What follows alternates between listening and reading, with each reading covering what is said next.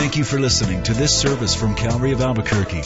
It's our hope that this message will help you grow in grace and in the knowledge of our Lord and Savior, Jesus Christ.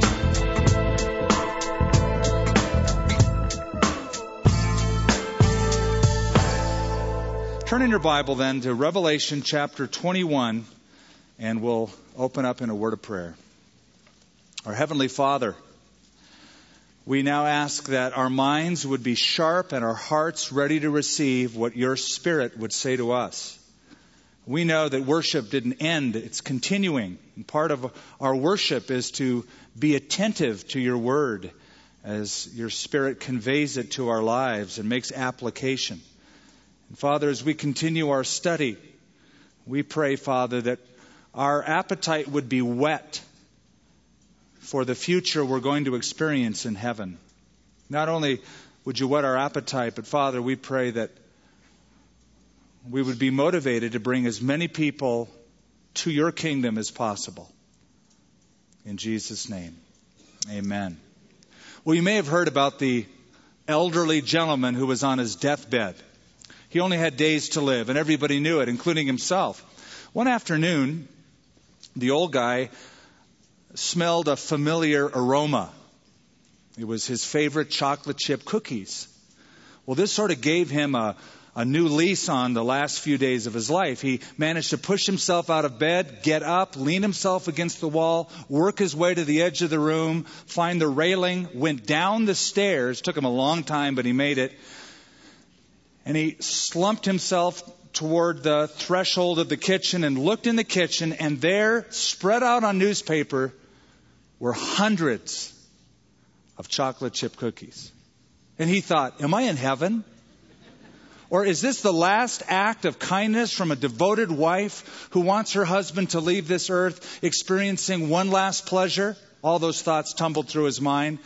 His last bit of energy, he lunged toward the counter, crumpled over on his knees. His parched lips parted. He could already taste it in his mouth. And that withered hand reaching forward to grab one cookie, and it was smacked by a spatula. And his wife said, "Stay out of those. They're for the funeral." Poor old guy. Just wants one final pleasure, and his wife's already burying him. Well, we have spent, including today, sixteen weeks looking at what happens to a Christian when that Christian dies and is in the presence of the Lord and awaits the resurrected body, and what the resurrected body will be like, and what heaven will be like, and all of the different phases of eternity, including the millennial kingdom and what we'll be doing in it. And all that we have discovered, we got to admit, it's a whole lot better than a few cookies, what God has planned for us. Well, last time, last couple of times, and today, we're looking at that last piece, the final installment, which we call the eternal state. It includes new heaven, new earth, and a new city. You know, some people are a little bit put off that heaven will include a city. They think that, well, this is heaven. It should have like lots of beach and, and lots of open spaces, and I think that's going to be there on the new earth. But they, they somehow don't like the idea that it's going to be this big city. All I can say to that is God would disagree, because it's going to be there. And the obvious point, perhaps, is that heaven is going to be a very social place. It's going to be a restored, renewed community where we interact with God and we interact with each other on a whole new, intimate level. Now, I just want to cover this thought again before we dive into it. Some actually believe that what we read in Revelation twenty-one and twenty-two is not physical at all. It's not a real city. It's simply an allegorical presentation in the Bible of the people of God. Well, all I can say to that is it's called a city over and over and over again. And not only that, it's given actual dimension, right? It's given color, materials, texture, and it's laid out. It's measured fifteen hundred miles by fifteen hundred miles by fifteen hundred miles. And we saw last time that means just the base level is two million two hundred fifty thousand square miles. That's just the first level. You got to go up fifteen hundred miles. It's a huge city. And it's able to house every redeemed person who has ever lived. Now, John gets a personal tour of this city. You know, in the Bible, there's only two people in the New Testament that saw a vision of heaven. One was Paul, the other was John. Now, Paul doesn't help us very much because he says, yeah, I was taken to the third heaven, and it's just so cool, I can't even tell you about it. So, well, that doesn't help us. John, however, was told to write these things down. And we're given this description. Last time, we looked at the description of the outside of the city. And now we look at the inside of the city. Today, we view it from the inside, not the outside. This is the walkthrough today, where we see it as we go in and we notice what's not there and what is there and who's there and who's not there and what they're doing there. This is the inside of the city, as spoken by John. Let's look at it in verse twenty-two of Revelation twenty-one, and we'll follow down several verses. But I saw no temple in it, for the Lord God Almighty and the Lamb are its temple. And the city had no need of the sun or of the moon to shine in it, for the glory of God illuminated it, and the Lamb is its light. And the nations of those who are saved shall walk in its light, and the kings of the earth bring their glory and honor into it. Its gates shall not be shut at all by day, there shall be no night there. And they shall bring the glory and the honor of the nations into it. But there shall by no means enter it anything that defiles or causes an abomination or a lie, but only those who are written in the Lamb's book of life. And he showed me a pure river of water of life, clear as crystal, proceeding from the throne of God and of the Lamb. In the middle of its street and on either side of the river was the tree of life, which bore twelve fruits, each tree yielding its fruit every month. And the leaves of the tree were for the healing of the nations. And there shall be no more curse, but the throne of God and of the Lamb shall be in it, and his servants shall serve him. And they shall see his face, and his name shall be on their foreheads. And there shall be no night there. They need no lamp nor light of the sun, for the Lord God gives them light, and they shall reign forever and ever.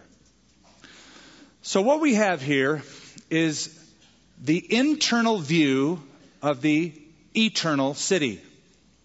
And because John approaches it a bit different than the outside view, we're going to we're going to notice in closing, and I say in closing because this is really the last study in this series. We'll do a, a summary explanation next week, but this is really the last, uh, this is the end of it. So I want to give you this morning five conditions that will sum up life in the eternal city, the New Jerusalem, heaven, the eternal state. The first condition I want you to notice is what I call proximity. Now in verse twenty-two, John, first thing he notices is there's no temple in New Jerusalem. And later on in chapter twenty-two, it says they're going to see his face. There's a, a close intimacy and proximity. That means we don't need a temple in heaven. Now understand that to ancient peoples, it was unthinkable to have a great city without temples. Every great city had several temples, and even the city of Jerusalem had at its centerpiece the great temple where God was worshipped and animals were sacrificed. But the idea here is that you don't need one. The Lord God is the temple, and the Lamb, they're the temple. So in heaven, you and I will have direct access to God. No need of a holy place. You don't need a church, a cathedral, a chapel, a synagogue, a house of worship. You don't need special days of worship. And there won't be separate groups gathering in heaven, grumbling, let's make another heaven. We don't really like this place, like there, there happens to be on earth. I heard about a guy who was stranded on a desert island. You may have heard this. He was there all alone. And finally, after years, he was rescued. And the captain of the ship that rescued him noticed that there were three huts on the island. The captain said, now, wait a minute. I thought you were stranded here all alone. The guy said, well, I was. The first hut, that's my house. That's where I live.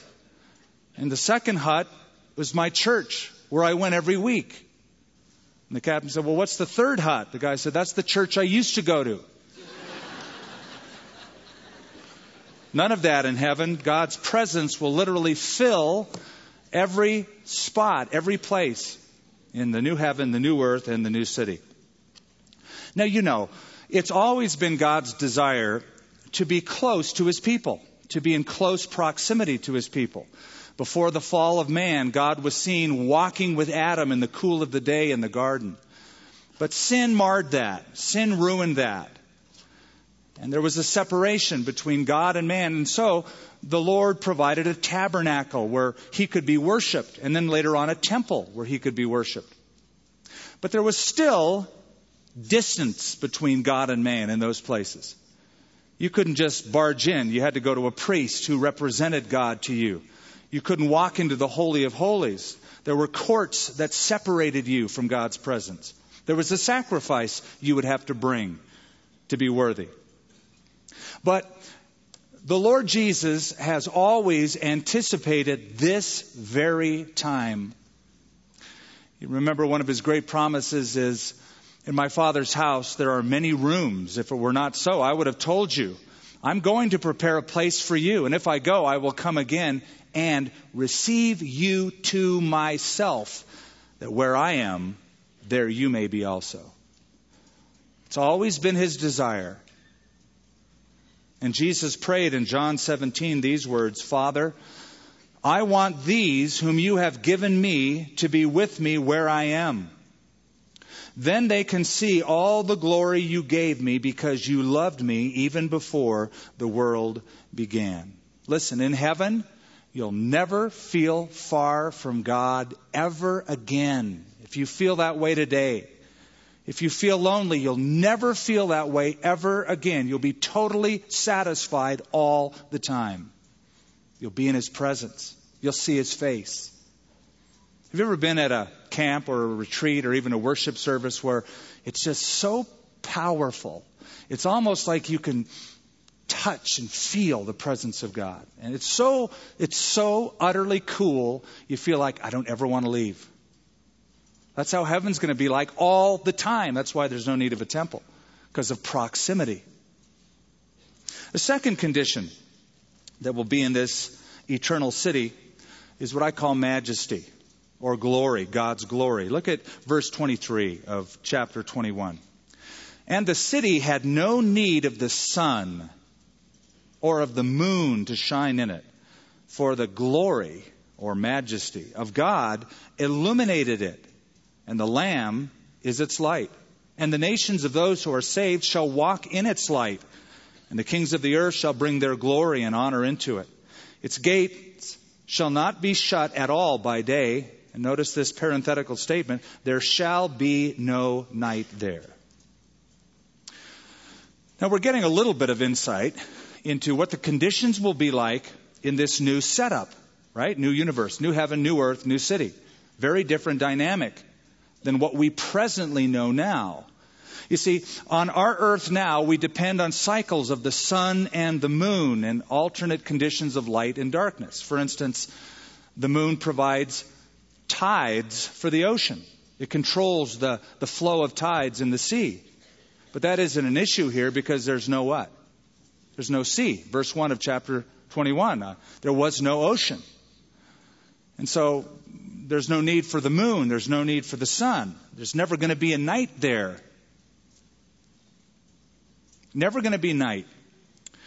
Now, just to remind you what John saw so far, is this city itself is so well lit that when he first saw it, it was like this gigantic cube, fifteen hundred miles by fifteen hundred miles by fifteen hundred miles, descending from heaven toward earth, and light was cascading out of it, pouring forth from it.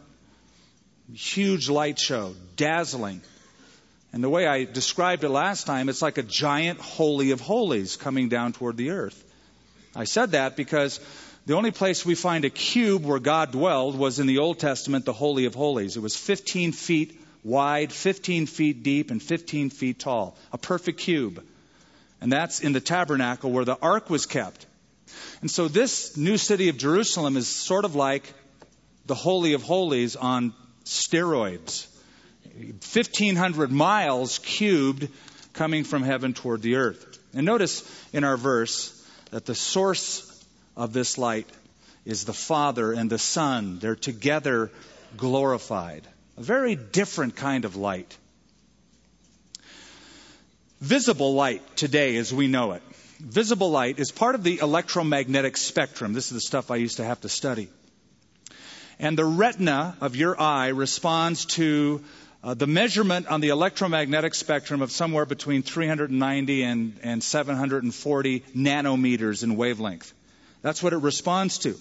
But light as we know it usually has a source of combustion or fuel that burns and needs to be replenished, whether it's sunlight or whether it's a light bulb. But notice here that God Almighty and the Lamb are the source of light.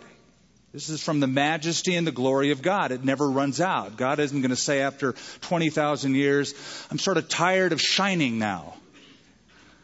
It says there's going to be no night there.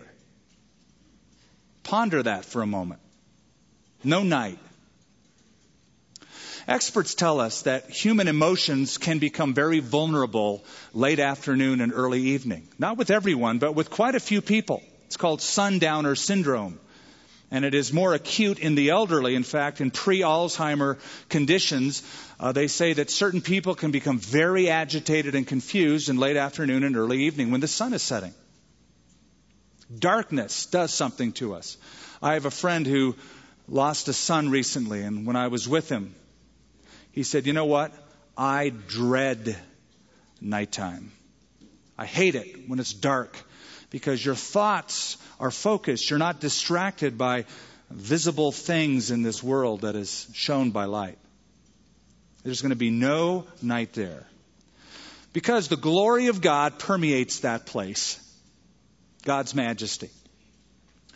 Do you remember when Jesus in John seventeen prayed that prayer, and part of it is where he said, Father, glorify me with the glory that I had with you before the world was. Remember that part of the prayer? Glorify me with the glory I had with you before the world was. This is the answer to that prayer. They're together, they're glorified, and it's radiant, it's brilliant, it's majestic. Heaven will display the glory of God. Now that gives us a little insight actually into the incarnation. I just want you to follow me here for a moment. Think of what Jesus gave up to come to this earth for thirty-three years. He gave this up. And so when he prayed, glorify me with the glory I had with you before the world was, think about that. He gave all of this up to come here to be rejected, scorned, misunderstood, beaten, crucified, so that you and I could be in heaven with him forever. That's amazing. Charles Wesley wrote a song. We sing it every Christmas. Hark the Herald Angels Sing. There's a little phrase in that song.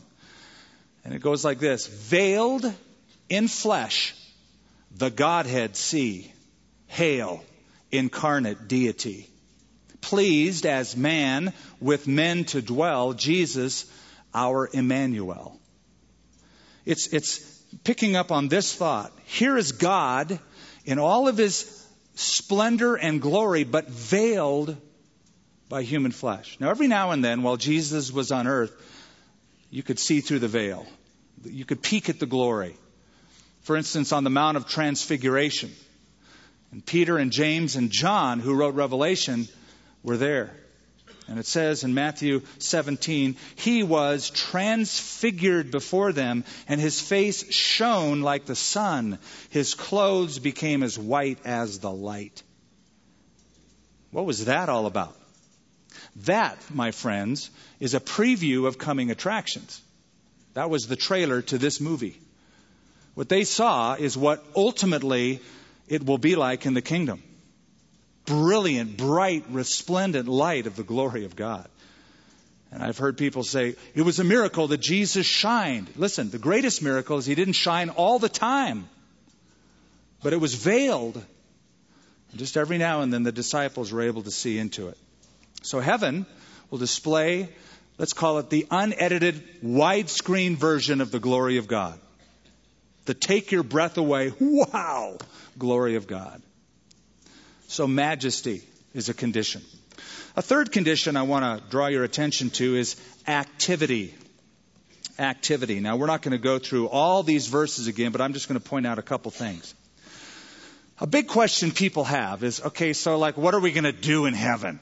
Now, we've covered this before in part, like we talked about in the millennium, what we'll do and what positions we'll be like, how we'll help administrate.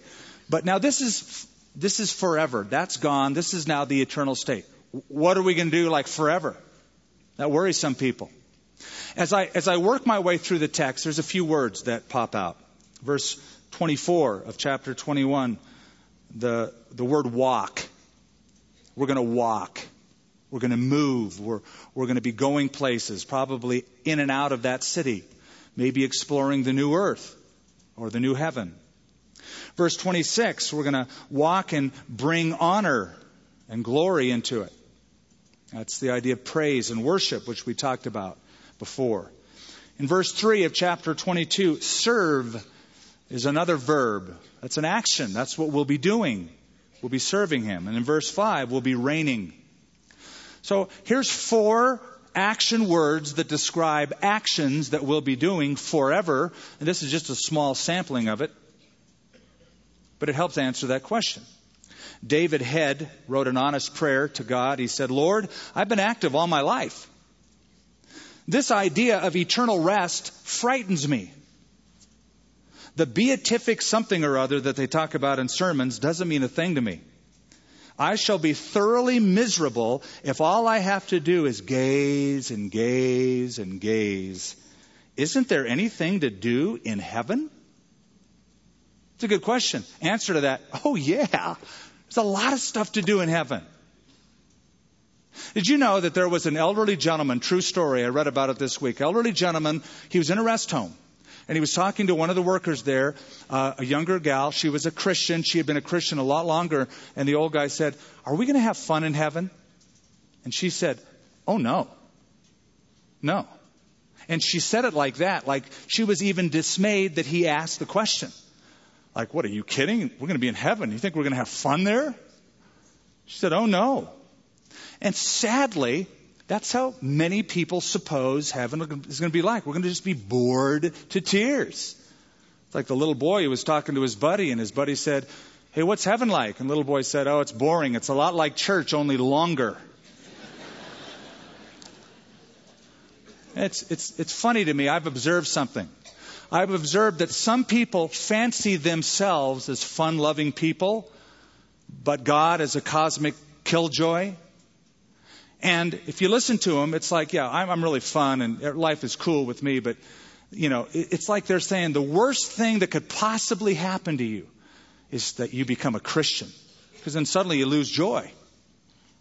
I was in line one time. I'll never forget this because it was only a few blocks away from here. I was in line and there's a lady in front of me. And she turned around and we were having a conversation. She said, well, what do you do? I said, I'm a pastor. She took a step back. And seriously, she said, why? Just like that. Why? Like, oh, I'm so sorry. You couldn't get a real job, could you? You know what? The Bible speaks of the Christian life as abundant life. And heaven is described as a place of abundant joy, fun, exhilaration. Psalm sixteen, here's a hint. In your presence is fullness of joy, and at your right hand are pleasures forevermore. Joy? Pleasures? How is that possible? Because there'll be many activities. Let's go through just a few that we saw. We're going to walk together. We're going to be moving, interacting, walking together. That means we're going to have to put up with each other forever. But we're going to be in resurrected, redeemed bodies. We'll be able to handle it. We're going to worship together. Revelation five. We saw that already. Chapter four and five. And we see it here hinted at as they're bringing glory and honor into it. And I'll remind you, if you're not a singer now, if you're tone deaf now, don't worry. Your day is coming. Number three, We're going to serve God. Verse three of chapter twenty-two. They shall serve him. I like this.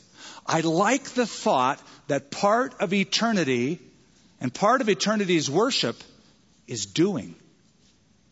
It's part of it is doing. That's part of our worship. We're serving. We get to do stuff for the King as his servants. I love that because here's the thought. The whole idea and separation of sacred versus secular is gone in heaven. Everything we do is worship. Every activity is worship. I love that because that's how God intended life, I believe. I've told you before, one of my favorite movies is Chariots of Fire, where Eric Little discovers that even running a race can be as satisfying, and he believed, a calling of God as much as being a missionary in China. And that famous phrase in the movie where he says, "And when I run, I feel his pleasure." Remember that?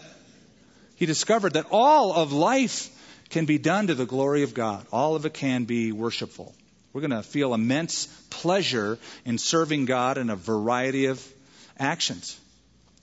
Now, what those actions are, we're not told. It doesn't say you're going to serve him this way or in that capacity. It just says you'll serve him. It's going to be wonderful. Some people, honestly, they don't get this, and here's why.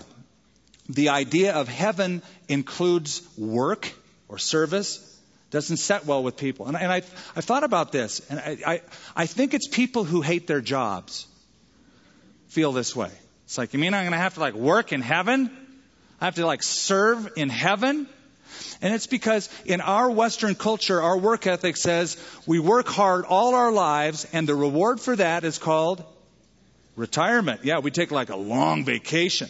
So we think heaven, and it must be just this long, eternal vacation. Well, God's idea of rewarding you is more service opportunities. You'll serve him. And you know what? You'll love it. You'll love it. Here's a fourth condition of the eternal city, and that's diversity. I want to show you this. To me, it's beautiful. Verse twenty-four of chapter twenty-one, and the nations. Look at that word. Grab that word. And the nations of those who are saved shall walk in its light, and the kings of the earth shall bring their glory and honor into it.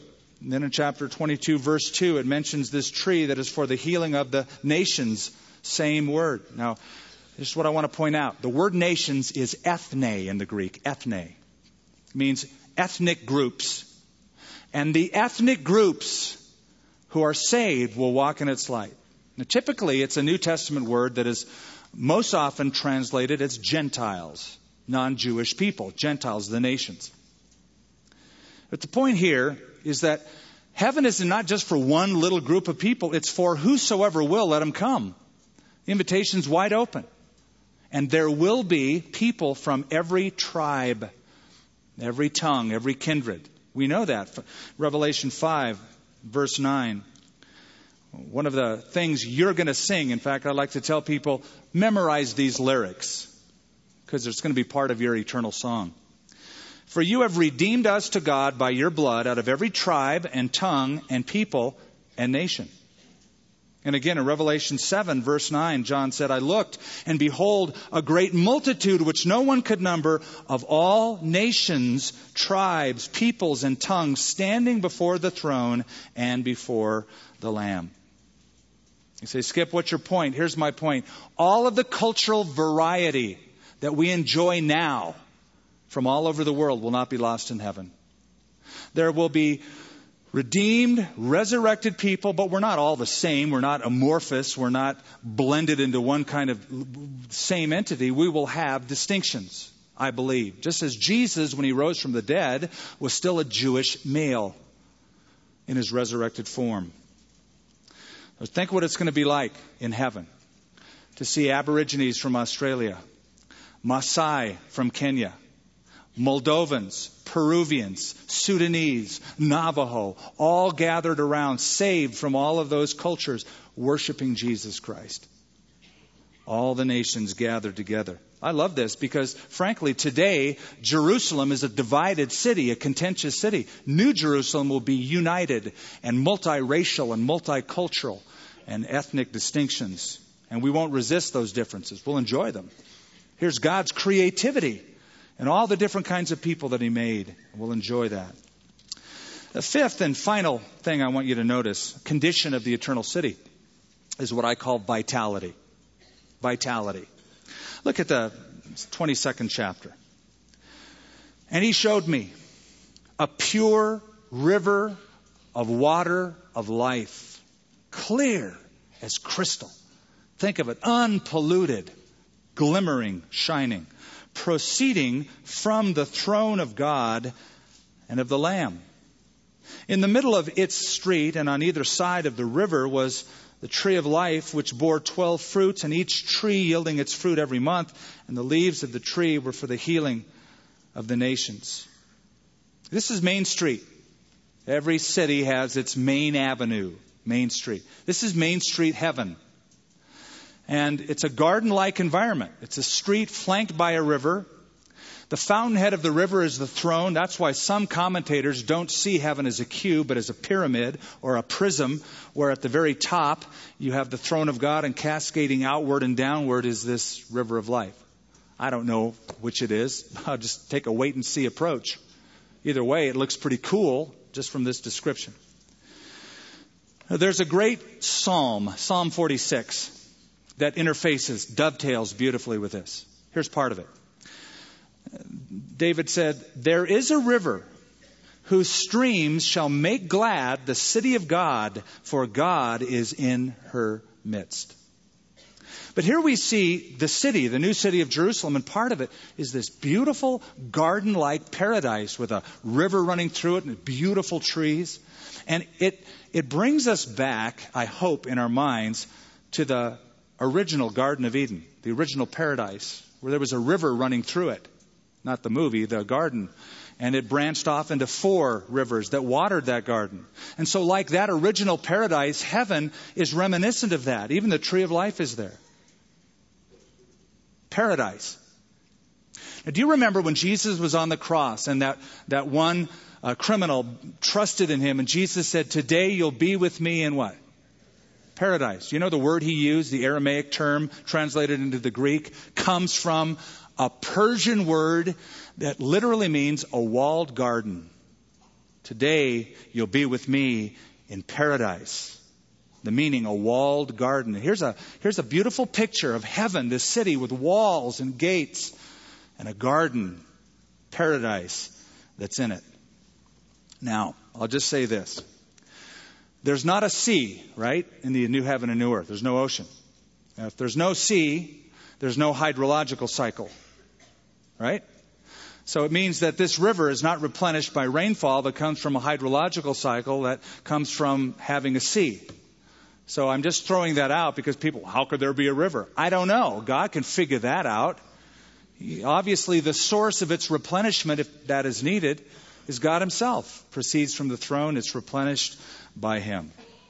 Now look at verse two. It says, in the middle of its street and on either side of the river was a tree of life. Now, linguistically, this is an awkward sentence. In fact, as I just try to mosey my way through it and make sense of it, I, I have difficulty. Well, I discovered the word street, that's not a really great translation. Literally, it's path. In the middle of its path and on either side of the river. So here's just how I'm picturing this river, okay? This is me. I'm picturing a river, and in the middle of the river, an island, a path. So that essentially you have two forks or two streams with a land mass in the middle, and then it's flanked by the banks on either side. And in the middle is this tree of life, which is large and covers both sides and extends on both sides. This beautiful, eternal river. Notice, though, it says the leaves are for the healing of the nations. Now, this, this poses a problem to some, because they read this and they say, why do the nations need healing if there's no curse, right? That, that would be a problem. Again, this is where translation helps. The best rendering of that isn't healing, or healing in the sense of here's somebody sick that needs to take some medicine to get better. The word is therapeia. Therapeia means well-being, or therapy, or vitality. So it's not like nations are sick because there's no death, there's no pain, there's no sorrow, there's no tears, it says in the first part of Revelation twenty-one. Why? Because it says here there's no curse. And so the, the nations don't need to be healed of any curse. That's gone. It's simply therapia for their vitality or well-being. Whatever's in or on these leaves is simply to enrich life, to enhance life. Look at it like supernatural vitamins. People don't take vitamins because they're sick and they want to get better. It just enriches their lives. It's for the healing of the nations. So, the Bible opens with a garden. The Bible closes with a garden. The Bible opens with paradise lost. The Bible closes with paradise regained. The Bible opens with man banished from the tree of life. The Bible closes with people invited to partake of the tree of life. I want to close with this thought. If you think about it, the whole history of the world hinges on three trees. The tree of the knowledge of good and evil. The tree of life, both in Genesis two. And the third is the tree on which Jesus Christ was hung on Calvary's hill two thousand years ago. The first tree took away man's spiritual life, right? And the day that you eat thereof, you will surely die. Man died spiritually that day when he took of the tree of the knowledge of good and evil. The second tree, the tree of life, threatened to keep man in that separated condition forever if they were to eat of it. That's why the cherubim said, you're not going to touch the tree of life. You'll forever be in this condition. But that third tree, the tree that Jesus hung on, on Calvary, makes it possible to have life restored again. Now, all of that to say this. Do you know that forever and ever and ever in heaven, we're going to always be looking back to that tree of Calvary, as well as this tree of life? Because the only reason we're in heaven is because of what Jesus did for us. You say, well, how is it that we're always going to be looking back to that tree? Because Jesus is called what here? The Lamb. That's sacrificial language. John said, behold, the Lamb that was slain, or the Lamb of God who takes away the sins of the world. And in Revelation four, John turned, or five, and he said, I saw a lamb as though it had been slain. It's Christ. So forever and ever, we're going to be always grateful for the fact that we're in heaven because of what the Lamb did for us on that tree, which gave us access here to this tree of life. William Barclay puts it this way. The cross is the proof that there is no length to which the love of God will refuse to go to win men's hearts. If the cross will not awaken love and wonder in men's hearts, nothing will. You know what? That's so true. If your heart is not awakened by the thought that Jesus left this glory to come to planet Earth for thirty-three years, he gave that up so that we could be saved. If that doesn't awaken love and response in your heart, nothing will. But God loves you. He loves you enough to make it possible for you and everyone else who has ever lived, if they trust in Christ, to get to heaven. But he won't make you go there. If you don't want to go, you don't have to. But he wants you to go there. He's provided a way for you to go there. Let's pray. Father, thank you for that. Thank you for the promise of heaven and then the description of heaven, which includes this eternal state. Lord, one thing we've noticed is that you're, you're a God of such variety, that there's different phases and stages to a Christian's existence from the moment that he or she dies. Different experiences of joy and wonderment and glory and exploration. Lord, as we consider today future town, your town, the city of Jerusalem, we're amazed at even the description John gave us. And Lord, it could be that some are listening thinking, I, I want to go there. I really want to make sure I go there. That sounds wonderful. In fact, I believe there's certain people here today, Father, that are just looking at their life and they're a bit aimless and hopeless. They really don't sense lots of purpose in the choices that they've made. They want to change that. I want to live with hope. I want to live with certitude. Father, we pray you give that to them. You said you would give eternal life to those who ask for it and trust in you. And we pray, Lord, that a few more today would make that choice. In Jesus' name, amen. Thank you for listening to this service from Calvary of Albuquerque. If you would like more information about what you've heard in this message or about Calvary of Albuquerque, please visit our website at w w w dot calvary a b q dot org. If you have made a decision to follow Christ or would like someone to pray for you, please leave a message with our prayer watch line at five oh five, three four four, three six five eight. Thank you, and God bless.